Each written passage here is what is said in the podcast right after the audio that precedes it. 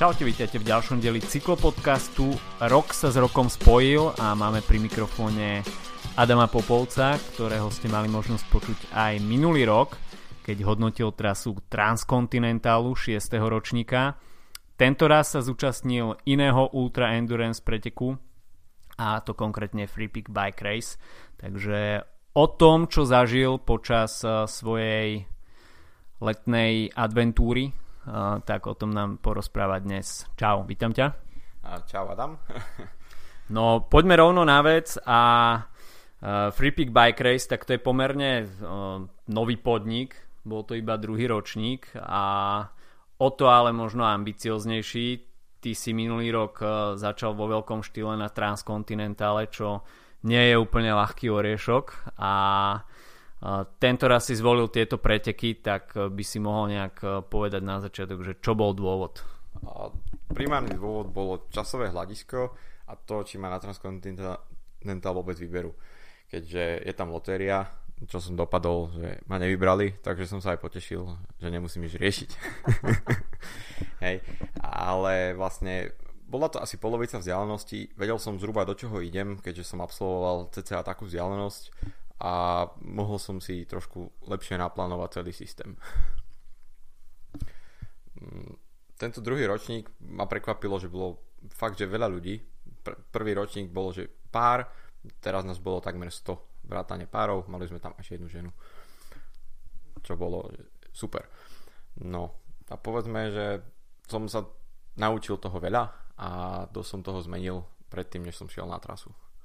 Vybavovo som bol v o mnoho ľahšom, ale nakoniec to vážilo tak či tak rovnako. Aj keď som myslel, že niečo zhodím, tak nepodarilo sa mi to úplne. Povedzme, že asi najlepšiu zmenu, čo môžem zhodnotiť teraz, bola karimatka. Aha. Spal som úplne inak, než, by, než minule. A čo je teda dosť podstatné. Asi. Je to veľmi podstatné a takisto trošku zmena taktiky. Jednoducho prvý deň som ťahal kvázi dovtedy, že idem sa vypnúť. Aha. Takže to bolo cez 30 hodín od toho štartu, čo okay. som končil. A to bol taký super deň a zároveň som si myslel, že asi najťažší a ani nebol. Keďže ma chytil dážď a išiel som od Salzburgu až po Innsbruck v Lajaku. Viac menej, ale kúsok pre Innsbruckom vyšlo slnko a nejak ma to nakoplo ďalej a už som bol odhodlaný, že skončím v hoteli. Nakoniec som spal pekne vonku a všetko mi to vychádzalo. Spal som vonku takmer celé preteky. No. Ešte aby sme nezabudli, tak štart bol vo Viedni a ty si mal taký celkom dobrý doprovod na Grand Depart. Áno, našťastie mal som, prišlo kopec známych a na štart sme išli fakt, že veľká skupina. Ja som si to užil trošku, aspoň človek mal takú hlavu, takže hej, môj štart bol od piatku, teda vlastne od soboty rána, som absolvoval 600 km a som šiel spať. Čo som to tak rátal celé. Aj s tým cestou do, do Viedne. Takže technicky som išiel až z Bratislavy do Barcelony.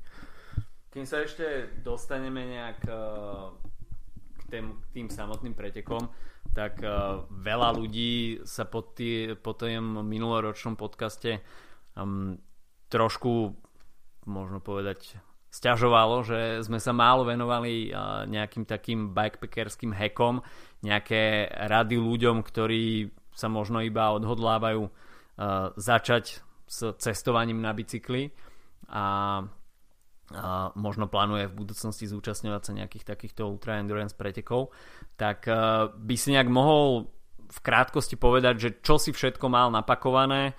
Ty si to zvládol za 9 dní, tak e, čo by si človek mal na taký týždeň plus nejaké 2 dní zobrať so sebou, aby mu nič nechýbalo, ale na druhej strane, aby za sebou neťahal uh, kamionovú korbu.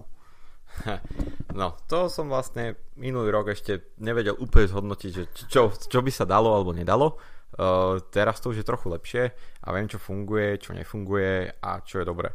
A výbavovo mal som vlastne iba jeden kit, čiže gate, dres base layer, mm-hmm. uh, mal som potom vlastne ešte dlhý base layer, uh, vestu zateplenú, uh, bundu do dažďa a vlastne čapaky do dažďa t- krátke, mm-hmm. ktoré by som vymenil, lebo vo finále má to problém, že keď už zmoknú a mi premoknú nohy, tak vlastne ak mám návleky alebo čokoľvek, tak tá vlhko sa dostane pod nohavice späť hore. Mm. Takže skôr majú zmysel dlhé nohavice do dažďa a väčšinou, keď prší, aj tá teplota nie je taká vysoká, aby bol problém byť v dlhom. Keďže vlastne prvý dážď bol nejakých 17 stupňov, to bolo, že hore kopcom super, dole kopcom mrznú nohy. Mm. Hej, a bol som dosť dlho mokrý. Napriek tomu, že som mal veľotosky cez nohy.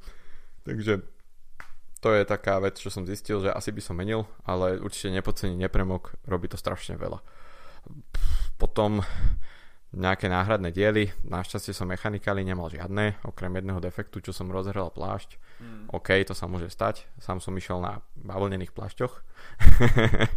Ale stalo sa mi to na ceste niekde do Innsbrucku. Čiže úplne nie tam, kde by som plánoval. Finestre som prežil bez defektu, bez ničoho. A tam toho gravelu bolo požehnanie.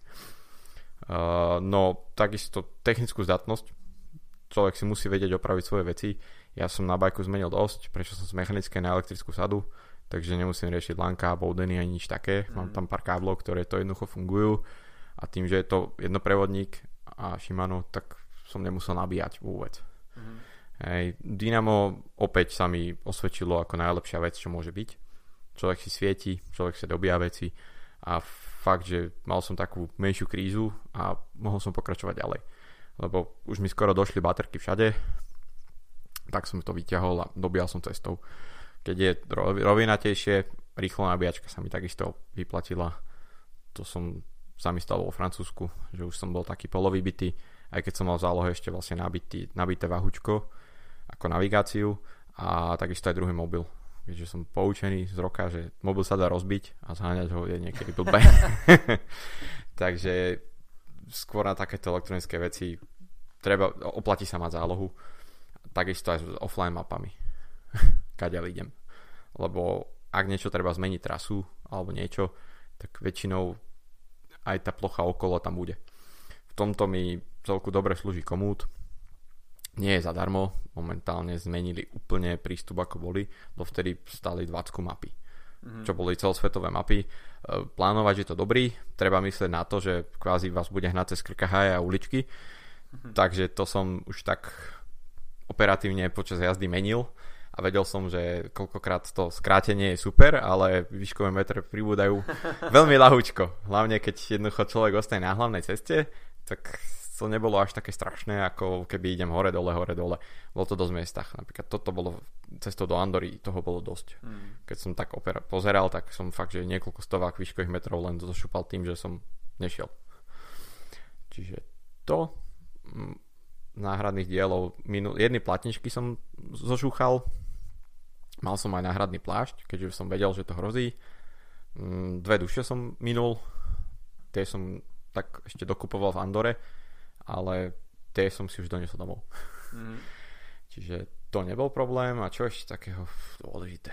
No spomínal si ten spánok. Ja, jasné. Menu karimátky, tak možno či sa, mm, keď je človek, dajme tomu na ten týždeň, 9 dní, či sa oplatí kupovať karimátku, dajme tomu nejaký stan, alebo nejaký bývak, alebo mm, jednoducho zvoliť hotely, hostely a preubytovať sa nejak týmto spôsobom. No, možnosti sú dve. Tak či tak by som no, so sebou nosil minimálne bývák a tú karimatku.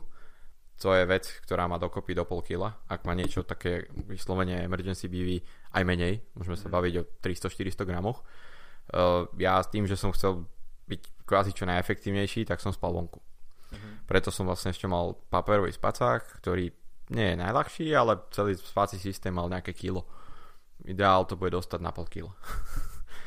to je dosť ušetrené váhy, hlavne v každom kopci každý, každý gram cítiť. Naozaj akože to som bol rád, že mám ľahšie prevody, než som mal mm. pred rokom. Vlastne rok predtým som mal najľahší prevod vlastne z tých 44-46 a tento rok som prešiel vlastne na 38 zubový prevodník, vzadu som mal najviac 42 zubov a vpredu a, vlastne kazeta na, na najrýchlejší pastorok, teda najmenší, mal 10 a to bohate stačí na absolútne všetky presuny. Nepotrebujem viac. neverím, nikdy som nešiel rýchlejšie. Ako náhle človek letí z kopca a presiahne nejaké medze, tak nešlapujem, veziem sa. a oddychovať treba.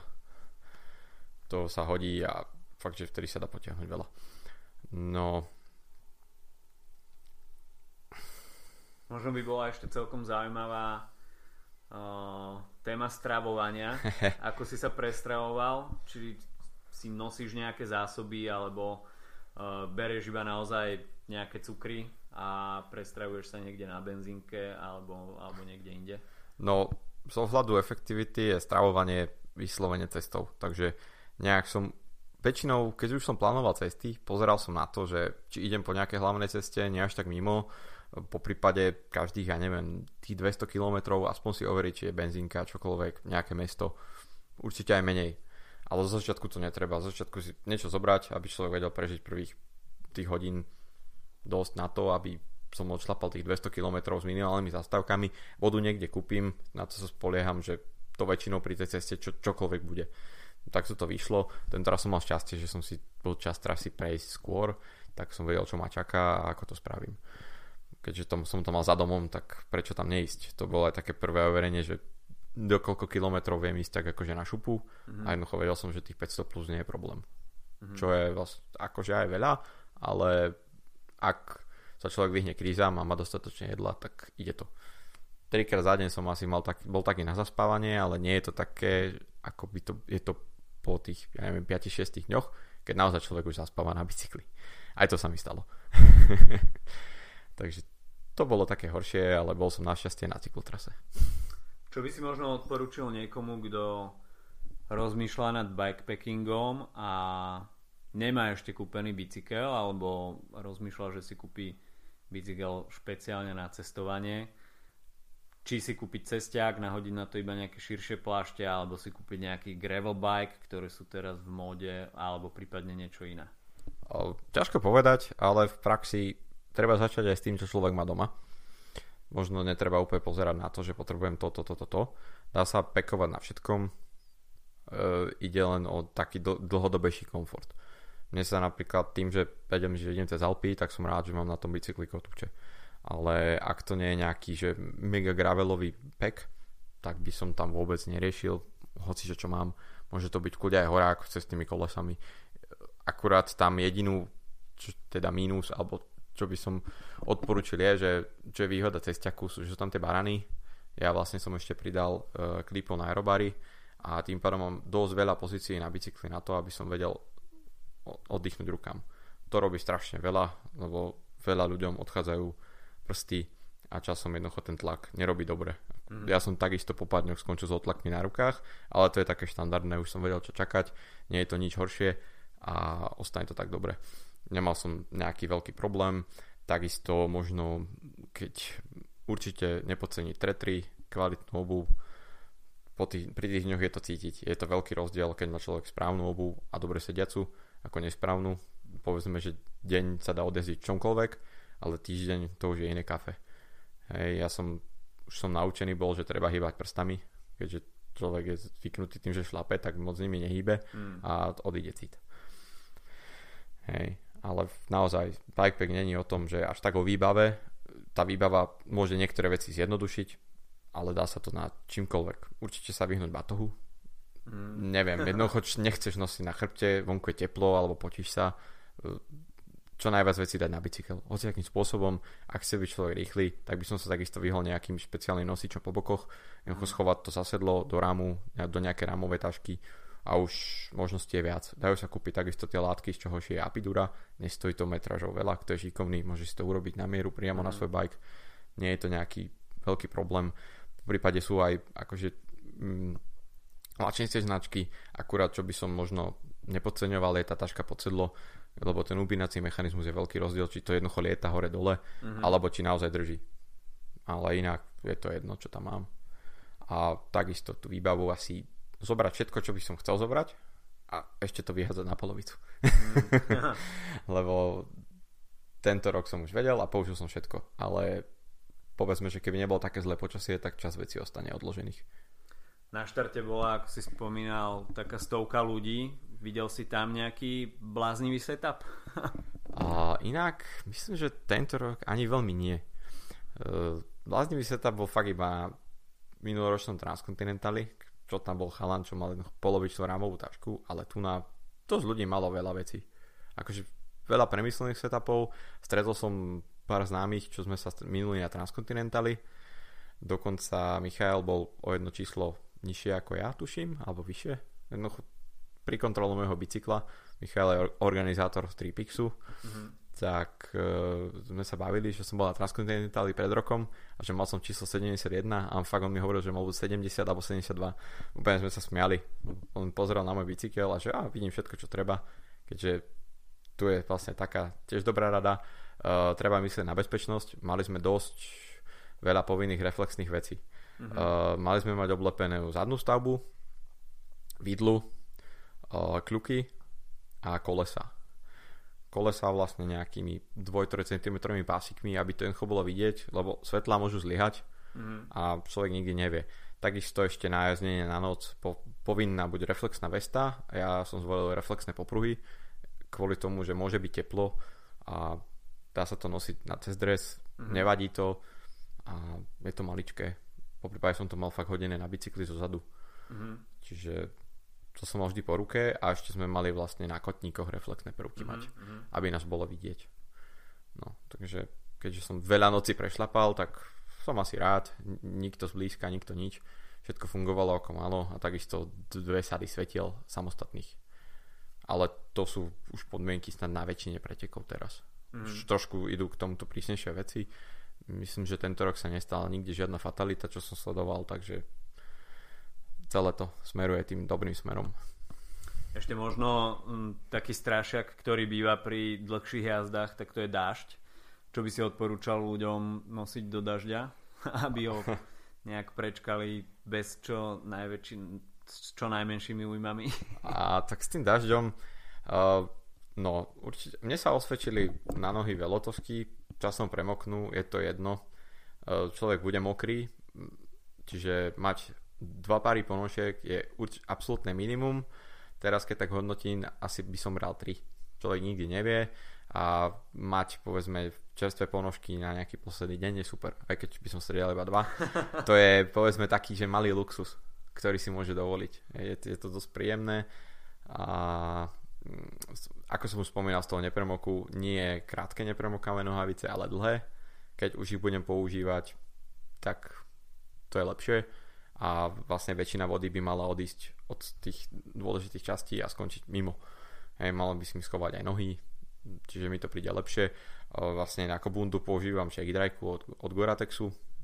Zatiaľ som spokojný, človek je pod tým akože vlhký, keďže tú evaporáciu, keď je vonku prší, hmm. človek neobabre nejak, mm-hmm. je príliš vlhko, ale funguje to. Je to ľahká skladná bunda, záleží od koho, má okolo 100 gramov a mám vec, ktorá jednoducho, keď naozaj prší, tak mi pomôže, pomôže mi takisto z jazde. Je to skôr ako taká bunda do dažďa a vetra, ako nejaká tepla, ale stačí to. Ty si naspäť e, z cieľovej Barcelony letel a mnoho ľudí má možno také nejaké predsudky, fóbie voči uh, preprave bicykla v lietadle. Ako si to riešil ty? Mm, čo vlastne treba spraviť na to, aby, aby ten bicykel nejako prežil bez újmy. no takto, ja som si našiel vlastne obchod e, s bicyklami a bol som sa opýtať, či majú krabicu. Mali, z hodov okolností chcú za, za ňu chceli 15 eur, ale akože čert to ber, je to, je to najjednoduchšie, kartonová krabica z bicykla funguje. Zvyšok nejaké vyplne a okolo, vlastne časť vyplňa aj tašky uh, a, a dosť vecí som našiel na ulici. Mm-hmm. Jednoducho veľa ľudí uh, niektoré tie kartonové krabice nechá pri koši, že niekto to možno použije. Toto mm-hmm. bolo z okolnosti Barcelone fakt super. Boli sme s kamošom vonku a presne ideme okolo koša a tam boli kartonové škatule. Tak sme to zobrali a tým som vyslal. Dostal som asi najväčšiu škatulu, akú som mohol.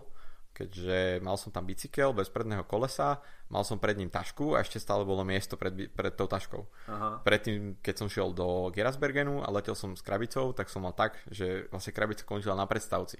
Mm. Čiže som tam niečo musel vystlať, ale všetko to prešlo, je to super. Dokonca som videl parádny hack, uh, teraz neviem od koho presne, ale myslím, že Filipa Batie to bola a tá vlastne mala kolieska kvázi z Honbachu, mm-hmm. uh, jeden popruh a tie vlastne kolieska prichytili na spodok tej kartónovej škatule okay. a tak sa to a tak to fakt, že uľahčí život. Inak je to možno blbosť, ale na budúce by som to tak urobil, lebo ak človek nemá kamoša, čo mu pomôže odniesť, predsa len to má 20 kg len tak, tak toto ušetrí veľa, veľa, veľa. Hej, ale nebáť sa toho, tá kartónová škatula, treba to vystlať na tých miestach, kde by niečo mohlo buchnúť a je to niekedy lepšie ako tie meké, meké obaly na bicykel, čo sa používajú na prepravu. Keďže ak na to aj niečo padne a je to dobre spravené, tak by to mala zniesť tá škatula. Čiže bicykel prišiel bez újmy. Áno, vlastne prišiel bez újmy, na letisku som si ho zložil, nie, väčšinou nie je problém nechať krabicu na letisku pri odpadkoch, oni ju potom mm. vyhodia a som vlastne sa vrátil už domov na bicykli. Takže došiel som domov niekedy v sobotu o 5 ráno. Možno ešte k plánovaniu uh, tej trasy, ani nie k plánovaniu, ale už uh, tej samotnej navigácii počas pretekov, tak uh, počítač s GPS-kom je asi nevyhnutnosť. Uh, hej, je to veľmi jednoduché. Ja som rok predtým mal vlastne, takisto som sa navigoval svojim váhučkom, mal som Element, teraz som to vymenil za Element Roam, má to trošku prehľadnejšie mapy, keďže tam pridal nejakú farbičku, ale vlastne je to jedno. Čokoľvek, čo zobrazí. Mm, čo som bol sklamaný je, keď som mal Etrex, je to turistická navigácia, je to super, akorát to má taký menší problém, že on to vie zobraziť iba istý počet bodov, takže ja keď mám naplánovanú cestu, ktorá má ja neviem, 500 km, tak mi to celé nezobrazí. A mne to takto zmizlo uprostred trasy, že zrazu som išiel nikam. Našťastie som mal váhučko, ktoré mi ukazovalo, kam idem. A ja som až potom zistil následne, že tých bodov je tam menej. Čiže... Ale je to super zariadenie, keďže je to na klasické baterky. Takže aj to je možnosť.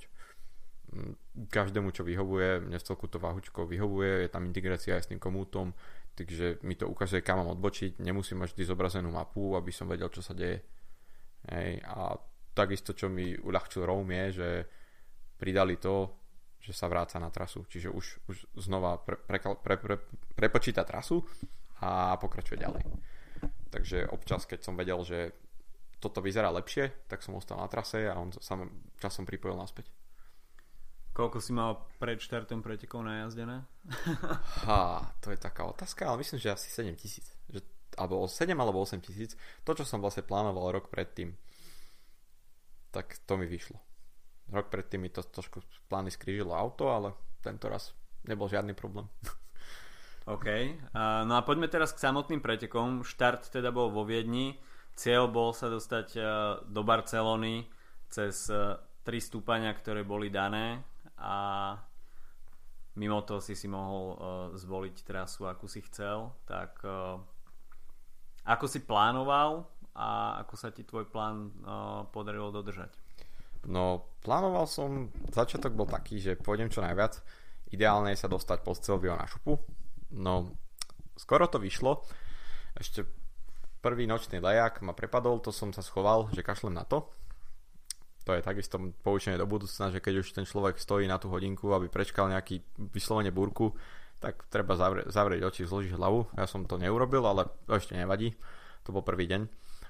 Takže ale v Salzburgu som už len videl, že idem do dažďa, do veľkého dažďa, tak som to nejak zhodnotil, že nevadí, musím ísť, lebo ten dážď išiel od Innsbrucku a mm-hmm. niekde v Innsbrucku to zapichnem. No než som došiel do Innsbrucku, tak sa vyčasilo, začalo byť pekne, slniečko, vlastne nastala tak, aj taká mierna nostalgia, keďže som taďal išiel aj rok predtým z Transkontinentálu opačným smerom mm. a spal som kúsok za Innsbruckom, to bolo, došiel som, nahol som, hotovo. Človek čaká, že pozrel som aj rozpis autobusov a že ráno by nemalo ísť nič. O nejakej 4. alebo 4.30 sa tak preberiem, pozerá na mňa nejaký miestny, boli dva na zastávke, tak pozrel na mňa, či žijem, a len mávol rukou, že môžem ďalej spať. Čo je, čiže nebáť sa takisto spať niekde vonku a ak človek leží v bivaku, myslím, že to nikto nebude riešiť alebo v spacáku. Problém by bol stan. To si mm. myslím, že je ďaleko komplikovanejšie. To by mohol niekto brať s tým, že naozaj sa človek niekde zabýval, ale mm. toto je vyslovene, že zložím hlavu, e, bicykel dám za seba a spím. No, takže ja som sa nejak pozbieral, to bolo opäť na Stelvio som dorazil asi o 7 večer, pod ťažký deň, pod Stelviom bolo 40 stupňov. Okay. Tam som, čo bolo také príjemné, že išiel som pomedzi polia a oni tam majú normálne vyvedenú vodu do poli mm-hmm. a to polievanie je vyslovene ako z vodovodu a ja som tak išiel pomedzi a pekne, pekne ma len chladilo, takže okay. to bolo fajn. Mal a potom som mal ešte taký, naozaj, že cez cestu bol taký 40 metrový gejzír. Normálne ako zo striekačky hasičkej. Ako, ja som na to kúkal a ce, išiel som popod to, tam bol normálne stojatá voda na ceste mm-hmm. a mňa úplne spláchlo, ale suchý som bol asi do 30 sekúnd. Ako náhle som zmokol, tak som bol aj suchý. No a to, to, to stelbe bolo ťažké, keďže som išiel z tej švajčarskej strany. Aha. To je síce najkrajšia strana, ale je trošku prúčia. Hej, ale už som to nejak nevymýšľal. Aj keď som si mohol vybrať, lebo pripájal som sa presne tam, že buď pojem doprava alebo doľava. Doprava mm-hmm. teda je do Švajčiarska, doľava tu bolo do Talianska. Tak som zobral tú švajčiarskú stranu, že už som na to a tak som si vyškrabal ten umbrail. Ešte hore som sa stretol s takou skupinkou a kúkajú, že, že čo je a oni tam čakali niekoho, čo trénovali z nejakého týmu. Mm-hmm. Takže sme sa rýchlo iba pobavili a utekal som ešte vyliesť úplne hore, keďže z tej švajčiarskej strany človek vyskočí trochu nižšie mm-hmm. a treba vlastne ešte ten kúsok doliesť hore. Mm-hmm. No, tam sa nás stretlo, že asi 8. Naraz. hej, hej. Okay. Takže to bolo také pekné. Máme tam aj nejakú spoločnú fotku. To, to bola prvá večera, bola neviem 6 hodín a bol fakt, že horúci deň, lebo ja som si dal iba bundu hore, nemal som na sebe dokopy nič, mm-hmm. cez to dolu som sa už potil. A to fakt, že som šiel o 7 dolu zo Stelvia, čo je strašne vysoko, ešte tam boli nejaké zvyšky snehu, ale už to boli tam také posledné kúsky a tak som utekal do Bormia. Keďže to celé smerovalo na, na, na Komo a potom vlastne späť trošku mm-hmm. vyššie mm, na Col de la Finestre. Takže v Bormiu som dal večeru číslo 2, tam som si ešte doprial nealko pivo, trošku si uvoľniť hlavu a vydal sa ďalej. Ako tak sypala noc a mne sa išlo dobre, bolo strašne teplo, to bola snad jediná noc, kde som šiel celý v krátkom, tak som to nejako do, doklepal k jazeru Komo. Čiže z toho dňa, napriek tomu, že som na prvých 120 km nastúpal všetko, čo sa dalo, to bolo asi takmer 4000 metrov, oh. som šupol zasa 270 km deň, keďže od Stelvia dolu to bolo z kopca. Mm-hmm. A fakt, že ten deň si, ten večer sa sípal, sípal, sípal a už to išlo. Mm-hmm. A bolo to pekné, okolo fakt taká silueta hôr. No, druhý deň, teda tretí už vlastne, a, tak to jazero Komo, no tam to bolo nič príjemné, strašne veľa aut, strašne veľa vodičov mm-hmm. a dosť tesne, tesne, tesne obchádzania. Mm-hmm. Takže hej no, na to si treba zvyknúť, to sa môže stať, netreba sa s tým nejako veľmi zapodievať. Treba ísť, treba si držať svoje.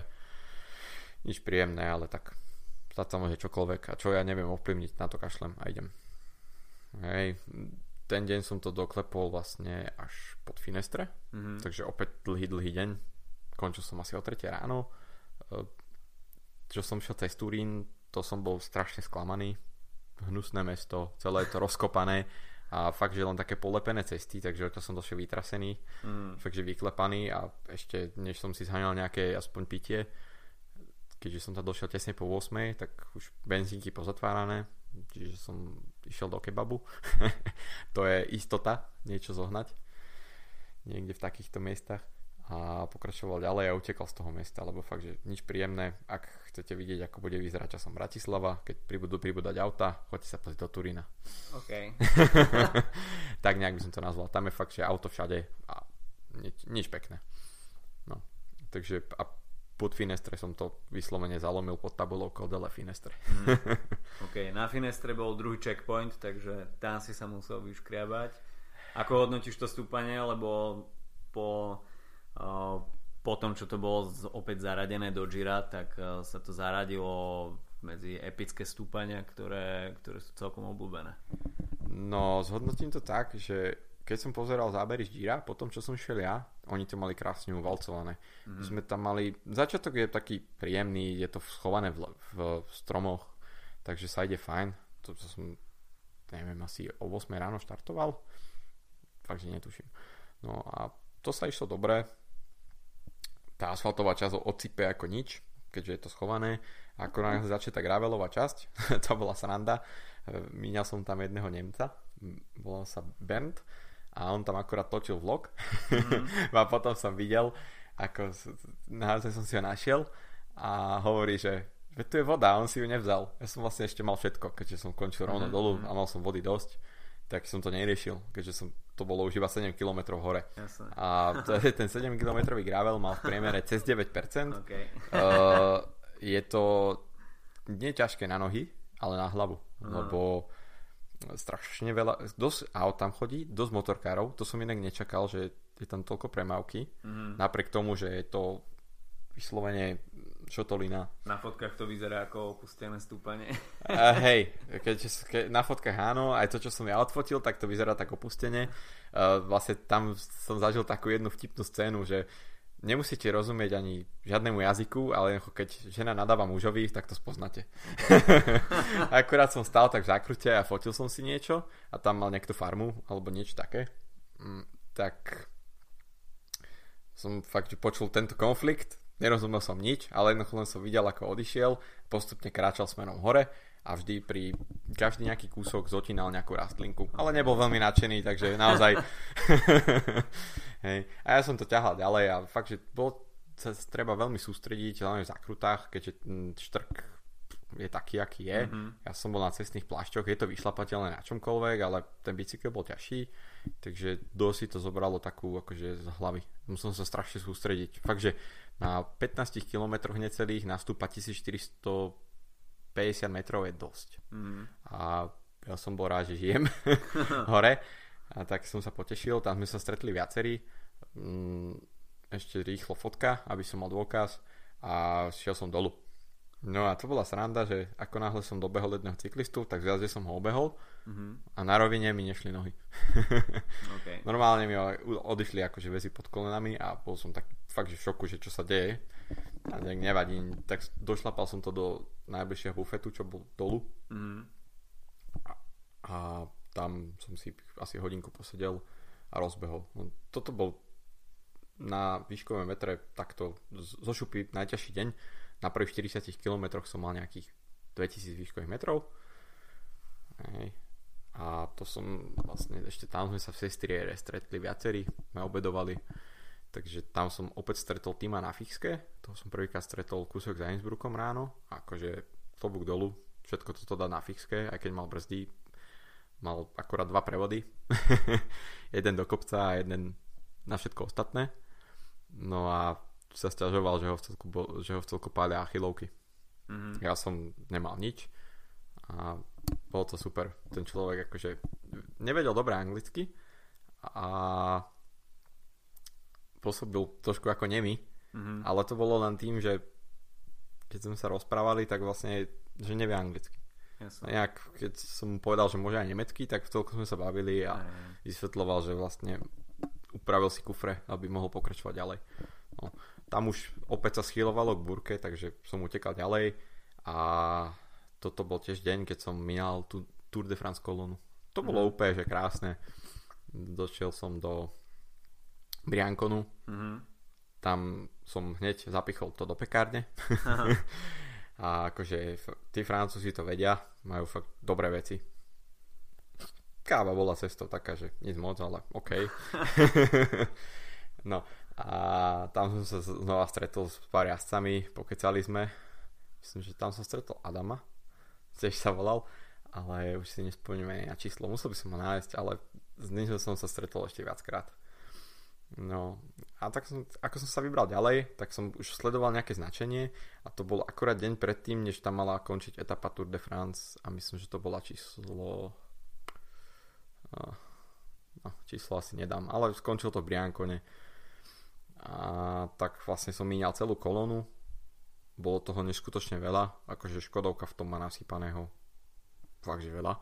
Toľko Škodoviek som ešte nevidel e, za sebou. A tento deň ešte ubiehal ako mohol, no ale vyslovene napriek tomu, že som šiel z kopca, tak pocitovo som šiel fakt, že do nejakej takej steny. Nic moc jednoducho zvyknutý, keď je 8% klesanie, že budem letieť a nie, že budem šlapať dolu 50 za hodinu.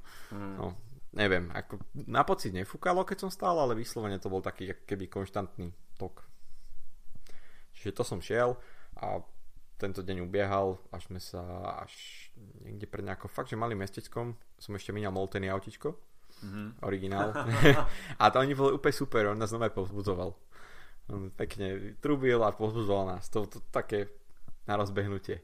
A opäť som sa stretol aj s týmom a ešte ďalšími ľuďmi.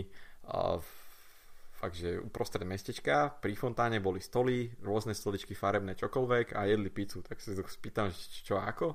A vedľa bol vyslovene karavan, kde chalan piekol pizzu. No. Fakt, že tá pizza bola mega dobrá, úplná blbosť, ale fakt ani to nestalo veľa. Neviem, nejakých 10 eur stála veľká pizza. Mm-hmm. Hej, tak som bol úplne happy. A to som mal takú ako večeru. A, a frčal som ďalej. Tam som našťastie tu najjednejšiu časť Francúzska, čo som tak zistil neskôr, aj som sa bavil s ďalšími a prefrčal v noci. ok, minal si potom aj Mont Ventoux? a hej, to už bol deň po, uh, sranda, že vlastne predtým, než som sa tak dostal akože nedaleko Ventu, začali také levandulové polia, je tam toho neskutočne veľa. Aha. človek bol taký super zvláštny, že samé fialové polia, mega veľa levandule a aj tá vôňa, akože mm-hmm. dosť, že také výrazné. Hej, niečo, niečo za Mont Ventu som natrafil na vietnamskú reštauráciu, tak som si povedal, že, tam, že si tam foťko. Bolo to niečo iné ako u nás, menšie, ale OK, bol som rád, že mám jedlo. A ten deň vlastne sa mi stala taká ďalšia zaujímavá vec. Najprv som trošku menil trasu, vtedy som sa aj skoro vybil. Mm-hmm. To bolo vlastne ten moment, keď kvázi už, už, už mi všetko dochádzalo, aj voda mi dochádzala a bol som tak uprostred, skoro uprostred nikoho a ničoho. Uh, nakoniec som sa si preplánoval trasu, kam som potreboval. Trošku som s tým, trošku bol problém, môže sa to stať. Našťastie ma zachránilo Vahučko. Keďže som vedel, kam chcem ísť, tak som si vlastne na mape našiel to miesto, dal som si tam rútu a fakt, že došiel som do mestečka, na kryžovatke pozerám napravo vedľa mňa pekareň, jej, a akurát ju otvárali asi o 10 minút. Takže čiže to, o tretej. Tak som počkal. A ne, ako som čakal, tak jednoducho na terase bola zasúka. Vonku, predtým bola vonku zasúka, takže som si dal veci, čo som potreboval nabíjať a tam som znova sa nejak najdol, schladil bol tiež jeden z veľmi horúcich dní, takže naozaj som bojoval. To, chvíľu som šiel nomé do fénu. je to dosť nepríjemné. No a v noci som mal takú menšiu prekážku, keď už som sa blížil k pobrežiu. A, to, že dojem do mesta že neprejdeš, je zavreté. Pozerám, že prečo. A že beha tu bík. Než okay. som vstupoval do mesta, tak na, naľavo za osadou boli takí traja čierni bíci a fakt, že pekný, až som sa tak divil, že to žije spolu. A potom vlastne zistím, že majú miestny festival a bol som na hodinu odstavený, tak ale hospitalita miestnych bola úplne super.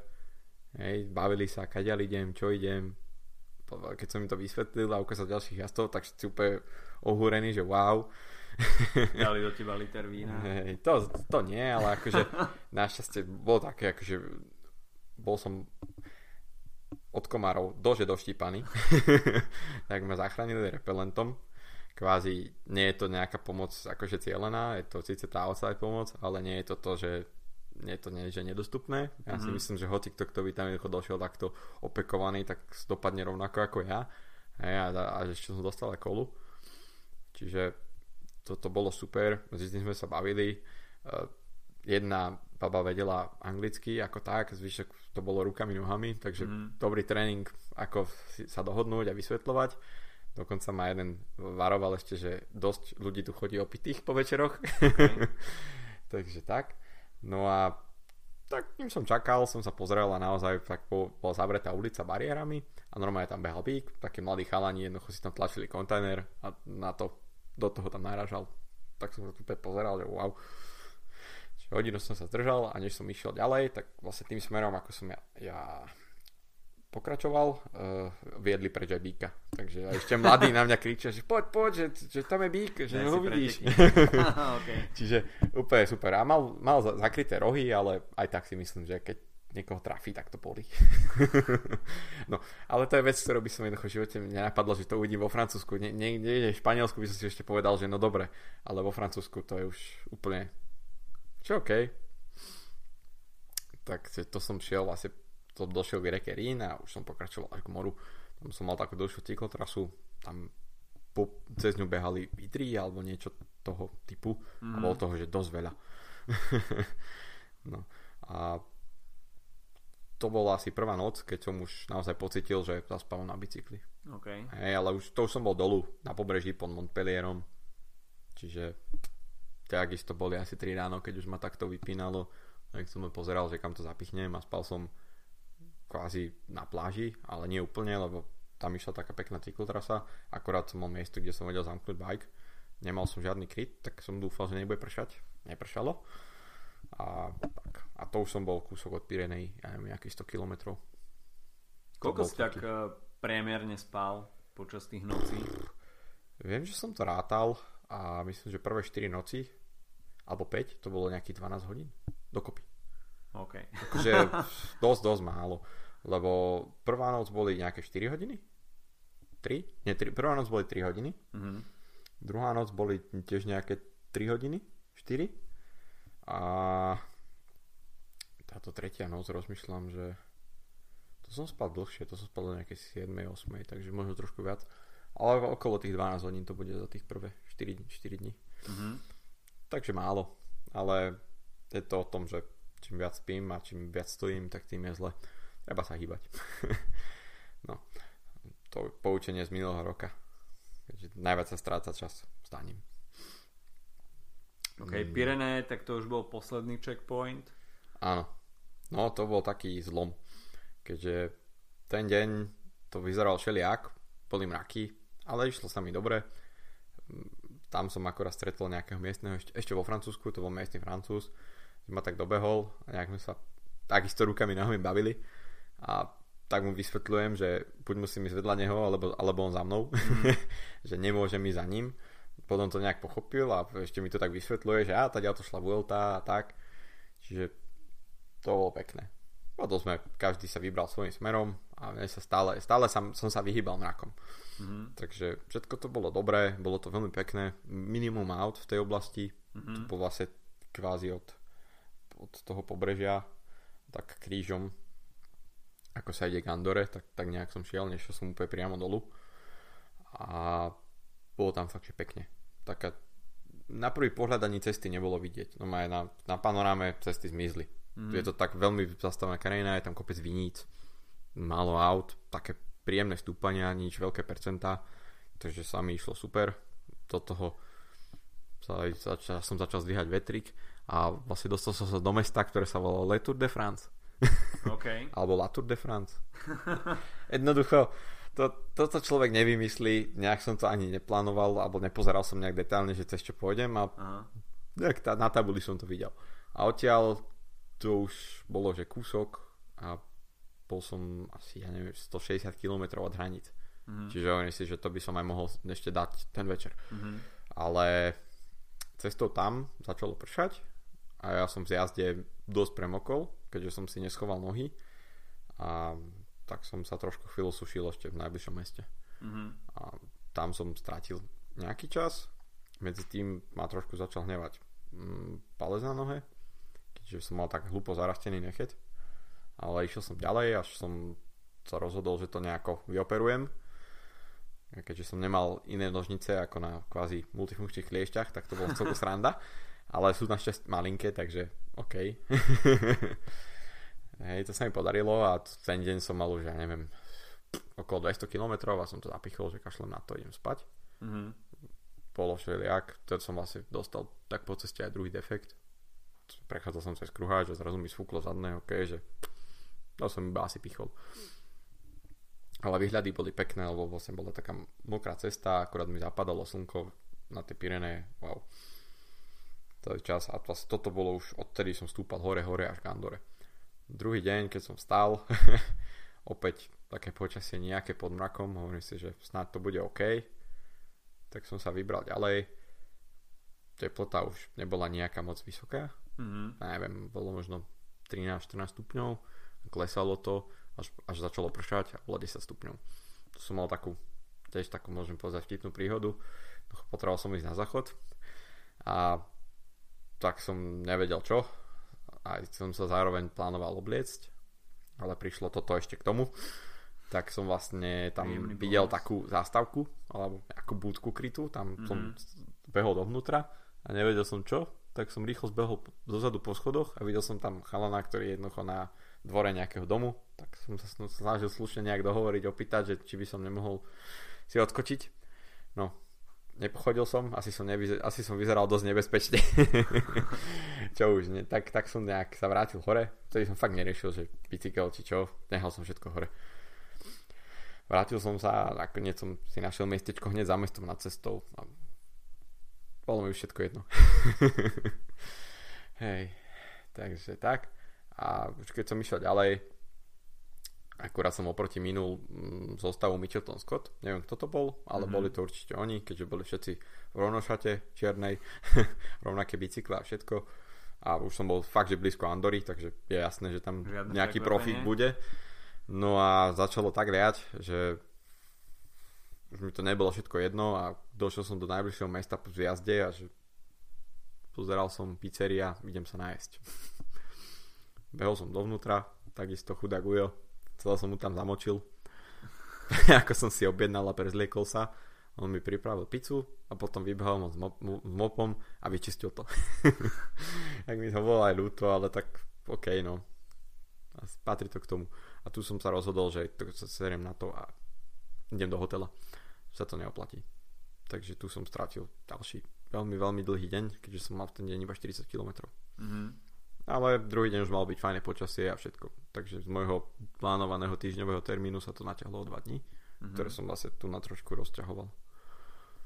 Čiže stále dobre, mal som nabehnutý slušný buffer. Mhm. No a na to už to bolo parádne. Sice nebolo teplo, nejakých 14 stupňov, ale do Mhm. tých Pyrenejí to už išlo hore. Vlastne zároveň to je asi jeden prechod do Andory, je jeden z najvyšších cestných pasov v okolí, možno najvyšší. Je to 2400 metroch. Vlastne vo Francúzsku nebolo nič.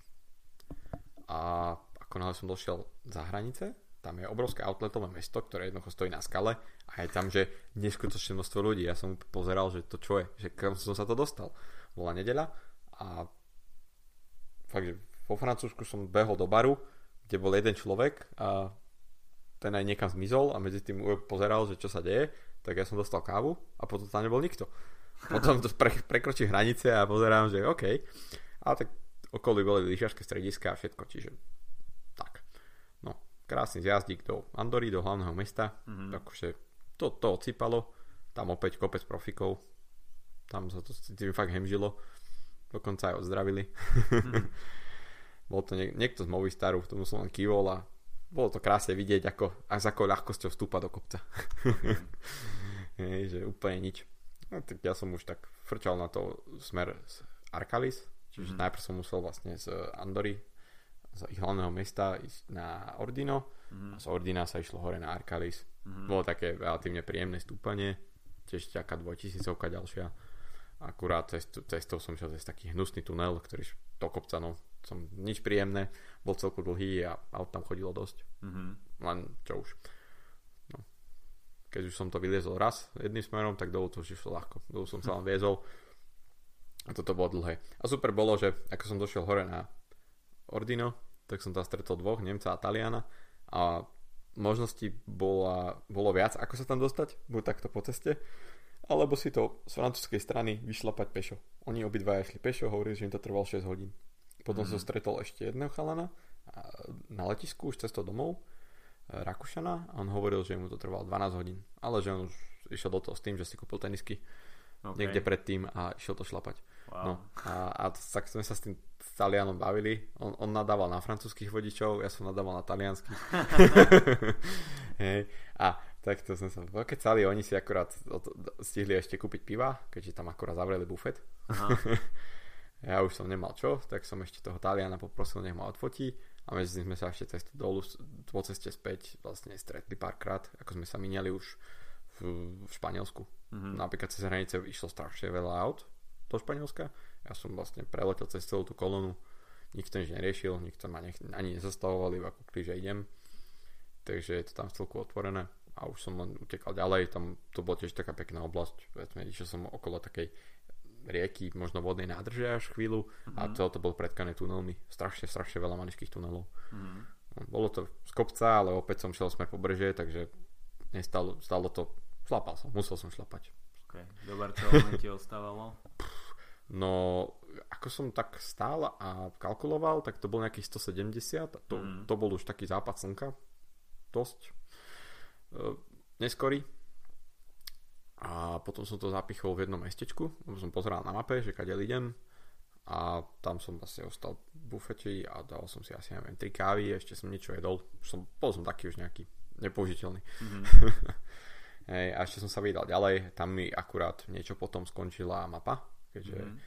uh, trošku sa to zmenilo a tie mapové podklady narastli veľkosťou, tak už som ich tam všetky neobchal a musel som to potom stiahovať no, znova ale to som riešil až fakt že v jednom mestečku, kde ako som sa obliekal, lebo bola aj zima, to bola asi najchladnejšia noc, čo som mal, pritom už som bol ďaleko od hor. Mm-hmm. A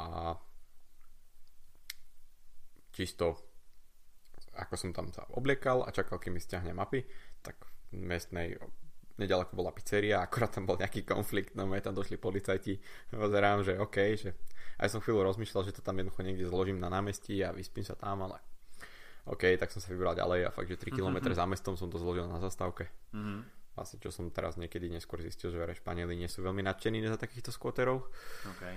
Ale neviem, ja som nemal problém, takisto aj ľudia okolo chodili, kde som ja spal a nič sa neudialo. Uh-huh. Hej, občas sa mi stalo, že autobus zastavil a nikto neriešil. no a to bol vlastne už posledný deň a pff, už ma čakali iba, no myslel som si, že to bude rýchle. A zároveň to bol najdlhší deň tam ma čakalo vlastne už som prejsť tri kopce do Barcelony. Mm-hmm. No, to vieš, tri kopce. Okay, hej, hej, začalo, bolo teplo a fakt, že ten bol veľmi dlhý, dlhý, dlhý. A keď už som vedel, že už som blízko, tak som už, no ako, som, ako som sedel a jedol, nakopil som si v pekárni nejaký, nejaký, uh, nejakú salamu a pečivo a tak pozerám letenky, že a, je pondelok, že piatok, super, že lacná letenka, 200 eur s bajkom, ideme. tak som si kúpil letenku a už potom som len tak putoval a fakt, že od obchodu k obchodu a snažil som sa nejaké pitie do seba dostať, kým som mm. mohol. E, jedol som to opäť v nejakom kebabe som zastal. Yes, ináč to najlepšia vec, čo môže byť. je to taká príjemná zmena náhodou. Akože, a fakt, že niekedy tie kebaby obrovské. To, čo som mal vlastne tesne vo Francúzsku, než som sa dostal tej Andore, čo som schol, tak tam som dostal úplne že obrovský tanier a ešte kopec hranolkov. Takže som na to kúkal, že wow, že to je presne to, čo sa mi hodí. Mm. Takže tak, lebo potom fakt, že pekárne, sladké, veľa cukru, veľa, veľa cukru, akože keby to mám zrátať, tak padlo veľa koli. no. A tak som nejak už to doklepal ten koniec, bolo to pekné, dokonca vlastne čas, časťou tej trasy šla aj Vuelta, ale opačne. Mm-hmm. Čakal to niekto v Barcelone? V Barcelone čakal vlastne Michael, Michael, cieli, fotil, mm-hmm. ešte tam bolo pár ľudí, čo došlo tesne predo mnou a ako, na, ako som dorazil, tým, že som mal tracker a videli, tak vlastne došiel ešte po mňa Jano, mm-hmm. ktorý mi vlastne trošku uľahčil život potom priamo v Barcelone a mal som vlastne kde ostať, prespať a ľahšie sa mi dostal na letisko. Takže v tomto som veľmi vďačný, že niekedy sa toto hodí fajn. Je to jednoduchšie ako ešte zháňať nejaké ubytko alebo čokoľvek a tak vlastne človek môže, vie, môže sa ísť niekam zložiť a potom si pokojne dať pivo. OK. Suma sumárum, koľko kilometrov si absolvoval a koľko času ti to zabralo? Suma sumárum je to 2100 kilometrov tuším. Niekde to tu aj mám. Tak nejak a zabralo mi to vlastne 9 dní, hodinu a nejaké minúty. som tak tajne dúfal, že to stihnem možno pod 9 dní, ale už ak som sa dostal do Barcelony, kde bola doprava a všetko, som vedel, že už to nepôjde. Mm-hmm. Ale to som si vlastne vykalkuloval, že to stíham okolo tých, tých 9 dní až tesne predtým. Prešiel si Taliansko, Francúzsko, Španielsko, až by si mal porovnať tieto krajiny, čo sa ciest ohľadu plnosti vodičov týka. No, Taliansko bolo zaujímavé. Kvázi ten, ten sever a v tých horách, ako je, to bolo Sestersi, e, teda Sestriere a aj okolo Stelvia, tam je to dosť príjemné, nikdy som nemal nejaký problém. Ale ten travers medzi mm-hmm. vlastne Komom a Turínom bol dosť taký hnusný. Jedna vec. Hnusné cesty, nič tam nie je. To je také porozbijané, vyslovene. To je asi tá, taká priemyselná oblasť, ktorú mm. nič, nič na voze nie sa. Hej, a tam bol presne ten šok, že prešiel som za kopec, ako bolo Finestre a zrazu ohľadoplný vodiči, všetko funguje, že OK. Vo Francúzsku tam si nepamätám ani nejaké konflikty a v Španielsku som až, až nechápal normálne to, čo sa tu bežne stáva, že keď jednoducho idem ja ako bicykel a oproti sa rozbehne niekto, rozhodne niekto obiehať, tak obieha. Tam naozaj to auto počkalo, kým som ja prešiel a ja som bol za krajinicou. Ja som mm. nebol v ceste, ja som bol schovaný za krajinicou, auto oproti počkalo, kým minie mňa, až potom si dovolil obiehať. Mm. Čo jednoducho je úplne, že z iného sveta. Mm. a tak. A v meste, no, to už je iné kafe. V rámci Barcelony to už trošku treba byť drzí. tam ešte tie mop- kopec mopedov a všetkého, ale to už mi bolo jedno, už som vedel, že som v cieli a už som sa len viezol. Ktoré stúpanie sa tebe osobne najviac páčilo?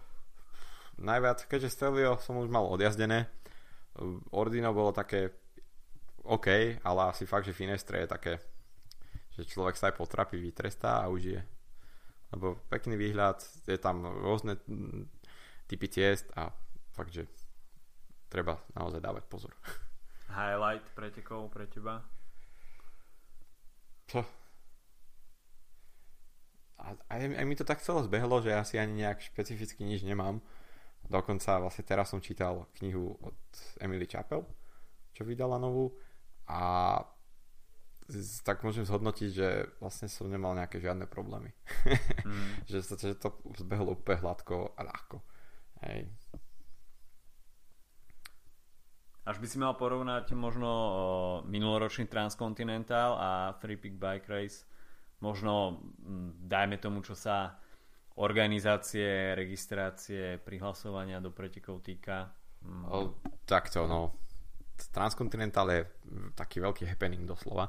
Mm-hmm. Napriek tomu, že to je komunitná vec, ten, ten, pocit na štarte je čosi úplne iné. Jednoducho tam sa stretne mesto, v tomto prípade ten Gerasbergen bol čosi, ja som fakt, že ako, ako človek dojde malý, tak to odtiaľ odchádza spokojný a kľudný, že OK, bolo to, že čosi zážitok. Tu na, aj keď vlastne organizácie, to, to bol ďaleko menší tým, oni boli, čo takto cestovali počas, boli dvaja, bol Michael a ešte jedna baba. Mm-hmm. A to je všetko. Čiže prvýkrát som vlastne ich stretol na Stelviu, a, ale organizácie super. Celku e, rýchlo vybavené, Uh, Velobis je blízko Schönbrunnu, odkiaľ bol štart. Mm-hmm. A vlastne na štarte bolo tak minimum nejakých až tak, že zainteresovaných ľudí okolo, je to ešte malé a mladé. Uvidíme, možno to trošku narastie, aby to organizácie stíhali viac. Hej, preto vlastne na checkpointoch nie, nie sú ľudia, bolo to len fotkou a GPS-kom. Mm-hmm. Možno by sme Hej. to mohli zakončiť tvojimi plánmi na budúci rok? Či už máš niečo v hľadačiku, alebo, alebo necháš tomu ešte priestor? No, plány už nejaké sú, niečo v hľadačiku mám, ale uvidíme, ako sa ešte všetko vyvinie. Mám skôr také záložné plány a primárny plán uvidíme, či vyjde. Nechcem to ešte nejak akože púšťať von. Vyskúšam. Už som pozerám po niečom, možno to bude niečo lokálnejšie, možno nie. ale mám tam nejaký už niečo rozplánované. OK, tak to bol Adam a jeho zážitky z Free Bike Race. A želáme ti kľudný off-season, aby si načerpal veľa síl a snáď sa počujeme budúci rok o takomto čase a porozprávaš nám opäť nejaké, nejaké zážitky, vychytávky z ďalších zaujímavých pretekov. Díky, že si si našiel čas a snáď sa teda počujeme v dohľadnej dobe. Určite, možno uvidíme. Ak niečo bude trošku v skoršej sezóne, tak možno si nemieť aj počas sezóny. OK, a my sa počujeme opäť pri ďalšom vydaní podcastu. Majte sa zatiaľ pekne. Čau.